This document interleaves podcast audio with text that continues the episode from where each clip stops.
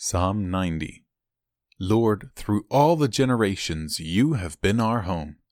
Before the mountains were born, before you gave birth to the earth and the world, from beginning to end, you are God.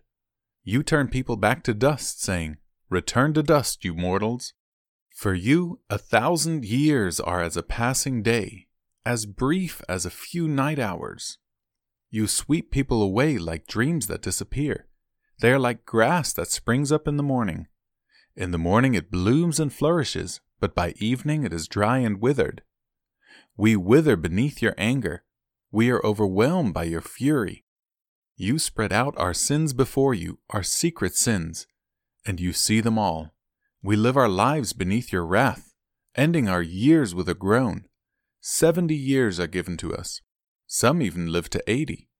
But even the best years are filled with pain and trouble. Soon they disappear and we fly away. Who can comprehend the power of your anger?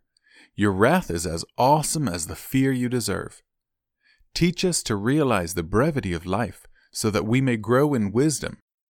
O Lord, come back to us. How long will you delay? Take pity on your servants.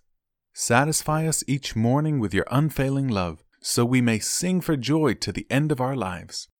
Give us gladness in proportion to our former misery. Replace the evil years with good. Let us, your servants, see you work again. Let our children see your glory.